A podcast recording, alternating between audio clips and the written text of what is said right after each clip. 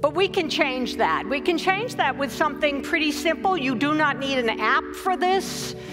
You do not need a credit card. You do not need an 800 number.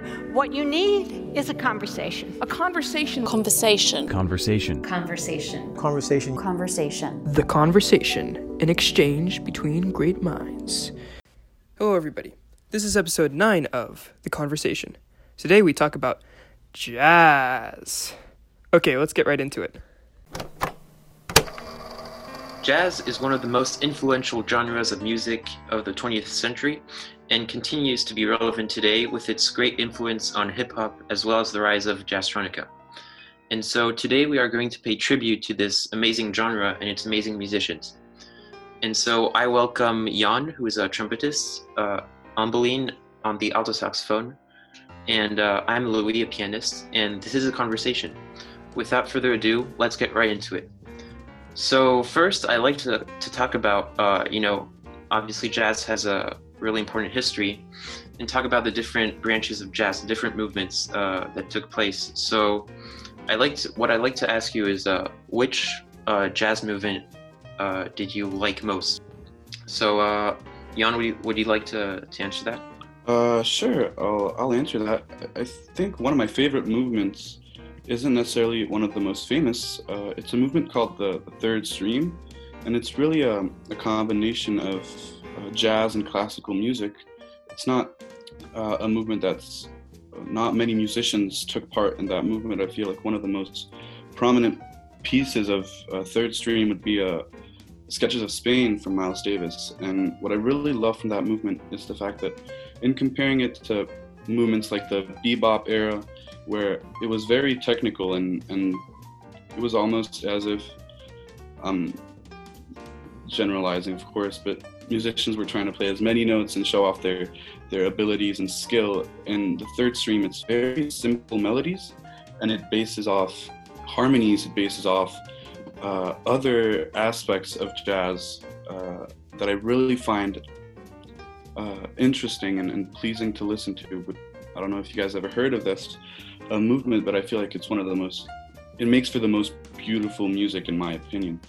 Yeah, uh, I, I heard about it before, but now that you talk about it, I'm gonna maybe dive deeper. It sounds really interesting. Uh, Hombeline, do you have uh, anything to, to add? Um, yeah, I don't, I don't really have a favorite jazz movement. I think everything is interesting in its own way, and it's fun. They're all fun to listen to. Uh, personally, though, I listen to a lot of fusion because I love looking for those new sounds, which is kind of in comparison to the the rather raw, pure instrument sounds. Um, and in fusion, you kind of get to explore the different kinds of electronic sounds they get they get to use, which I find really interesting. So on my part, I'm gonna say I really like um, bebop with uh, Charlie Parker as one of its main uh, artists. I just think it's such a like virtuose movement in jazz, and it's really it's really fun to listen to. But I would say, like Hombeline, I really enjoy fusion, and you know, also uh, its influence on hip hop. I think it's real amazing. I, I completely agree with you. I feel like what's really crazy about jazz as a as a genre, is its capacity to blend in and influence so many different genres. And I feel like hip hop that you mentioned is a, a really prominent example. So so hip hop started in the, the 70s, uh, and it was a way for young African Americans to kind of express their dissatisfaction with their social condition. And I feel like jazz really paved the way for that. And it kind of provided them building blocks because at the time they didn't have any recording studios, didn't have any budget, they didn't have any instruments. And so they could they could use and sample jazz segments and completely transform it and, and make it another sound. So they could they could use the, the, the beats, the grooves, the horn lines, the bass lines, and I feel like maybe the the most the best example of that would probably be a, a tribe called Quest, where you have uh, many. You can't find a single tribe called Quest uh, piece without a sample, and without i mean they also had samples from people like jimi hendrix so that they, they used off a lot of different musical inspiration but when you look into like a song like uh, footprints it opens with Sir Duke, and then the beat is based off of a piano piece by Donald Byrd, and then there are segments of John Coltrane talking throughout the piece. And I feel like it's really cool that jazz is able to influence and transform genres like it did. And even today, the jazz hip hop scene is is thriving with albums like uh, The Epic from Kamasi Washington. We're really pushing the barriers. And before it was more an inspiration, and now it's turning into really a fusion of both those genres. I mean, not Miles Davis tried to do it in the 90s. I think his album is called Doo-Bop. It didn't really work, but today you have albums like To Pimp a Butterfly, which to me is the greatest musical achievement of this decade, where you have trumpet players like Kamasi Washington, you have bass players uh, like Thundercat, and they're really using this jazz inspiration and making it something completely new. And I find that really cool. I think that's really great insight on uh, like modern jazz and you know fusion between hip hop and jazz. That's really interesting. So, secondly, I like to, to to think about being a jazz musician. So, obviously, we're all part of the same band.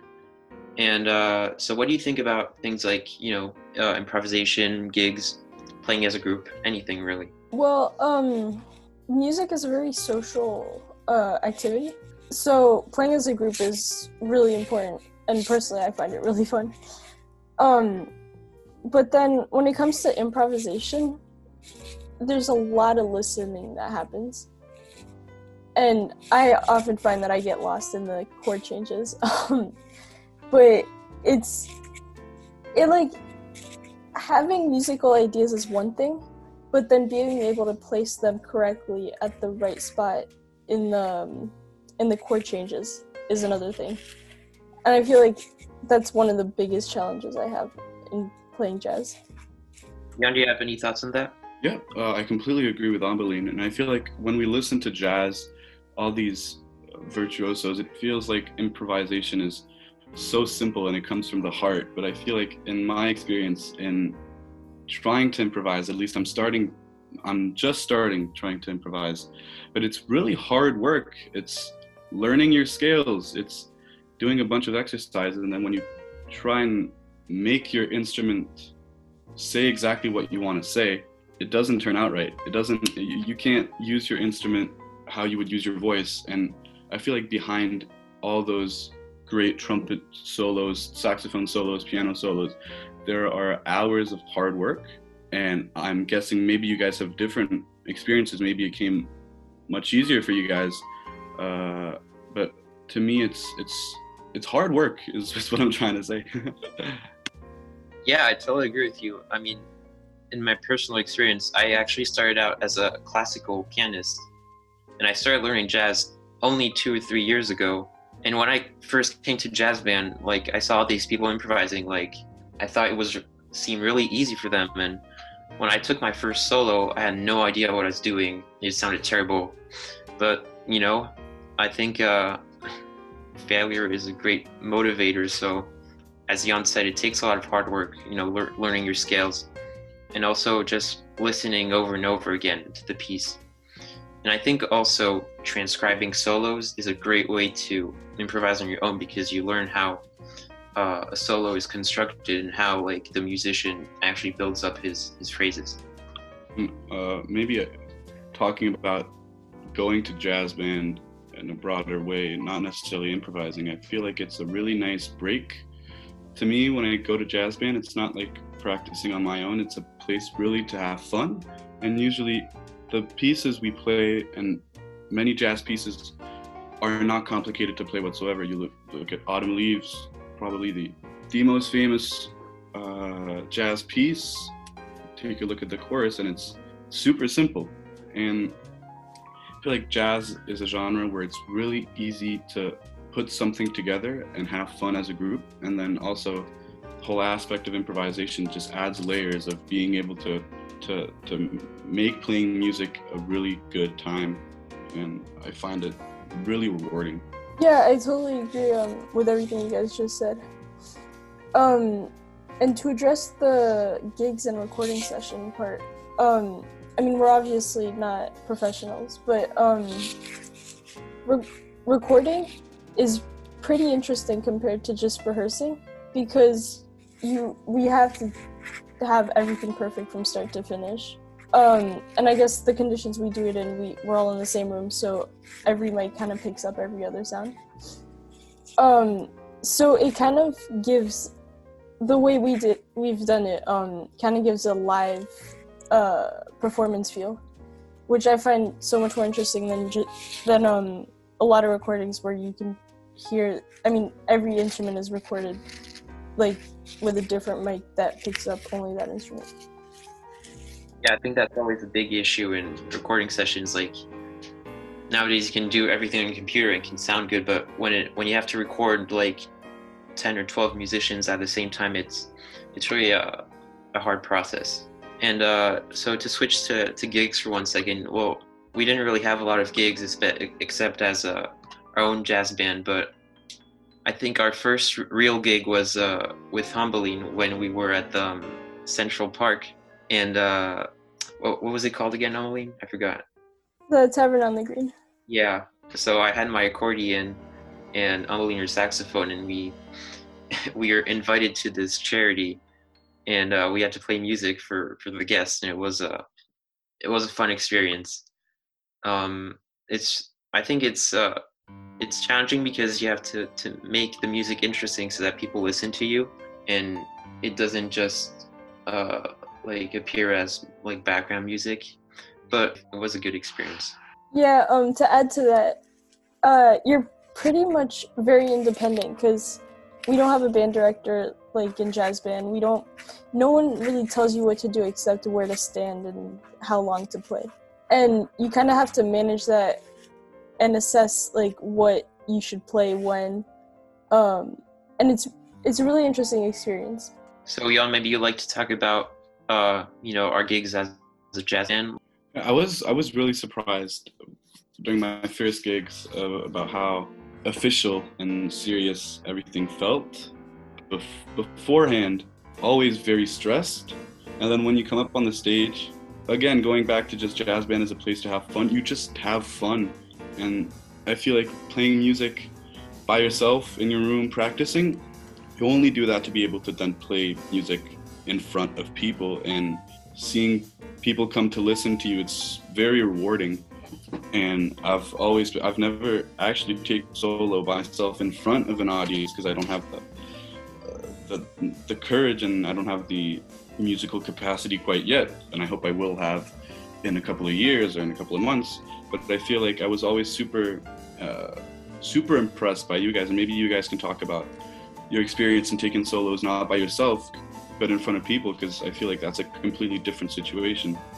Um, yeah, to address um, playing imp- improvising in front of people. Uh, it takes guts. It's um, it's most. I I noticed that I sort of stopped caring about what people think.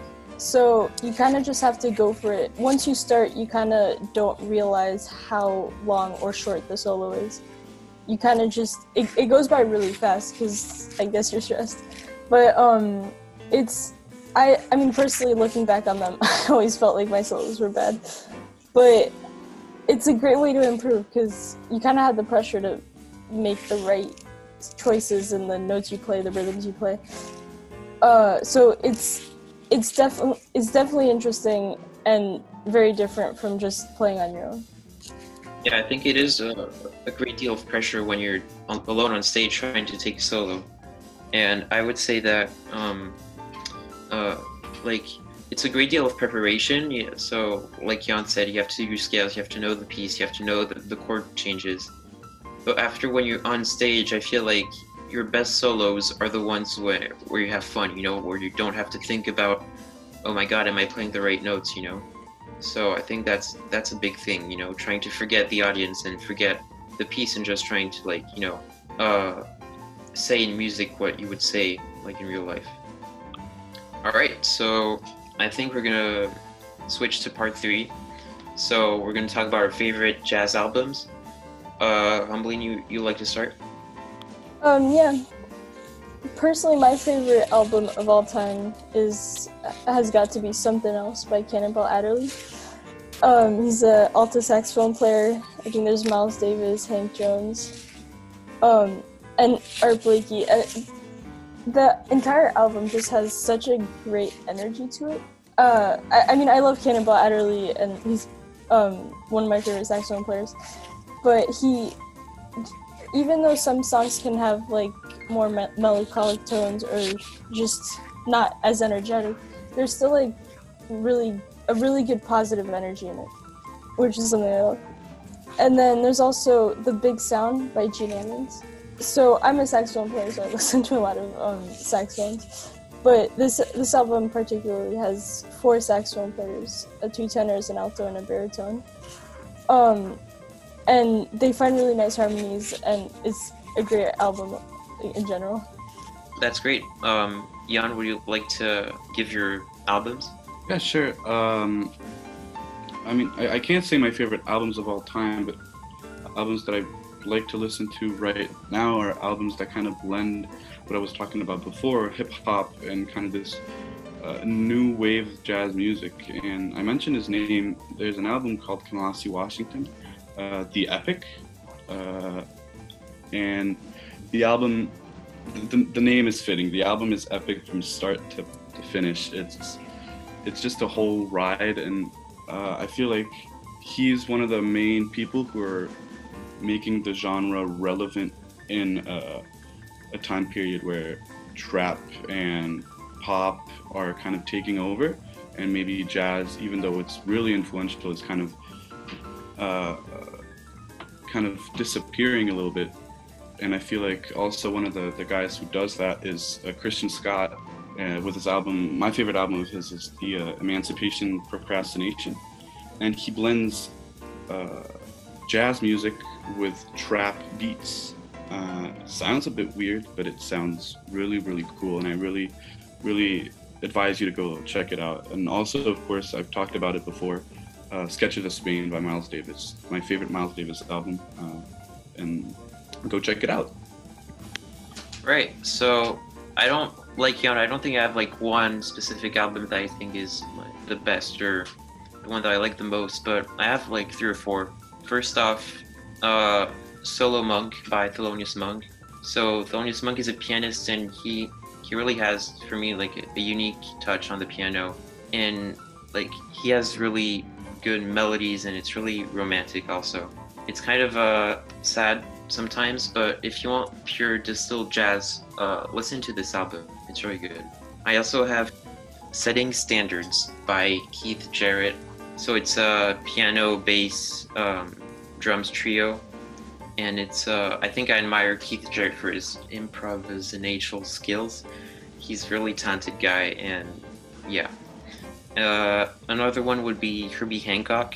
Um, so he's really famous for being great, great jazz musician. He's still alive today, and uh, his album Headhunters, which is kind of like a fusion uh, between jazz and um, like funk and also electronic music is is really iconic. I like uh, Chameleon and I know just iconic great songs. And maybe a fourth one because why not? Um, going back to to Yann's, you know, like hip hop blend with jazz.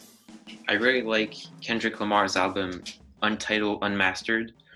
It's uh it's kind of like it's not one of his most famous album, but it's the one that you the most uh, jazz in its tracks, and uh, it's a really, really, really good example of how you can make great music with music from you know 1950 and music from 2020. So that's it. So off, yeah. Oh, go ahead, Neon. b- bouncing off of, uh, what Louis just said, uh, Untitled Unmas- Un- Unmastered uh, is actually tracks that didn't make it onto the album To Pimp a Butterfly, which I find super interesting. Mm, not because of uh, not because they didn't sound good, simply because they didn't fit in the narration of that album. So if you go listen to Untitled Unmastered and you really like the aesthetic, I really suggest you going uh, to listen to uh, To Pimp a Butterfly because it's it's a it's a ride. It's a really great album. Thank you so much to all the kind viewers that decided to take a moment out of their day to listen to our podcast. So, of course, thank you also to our panelists today. Of course, uh, Yann, Hombo, and Louis, uh, to the producers that made this uh, specific show possible. Louis, Mark, Graham, Tom, and I, along with Julian Zaytun as our editor. And uh, I'm Miles Bratier. Stay safe.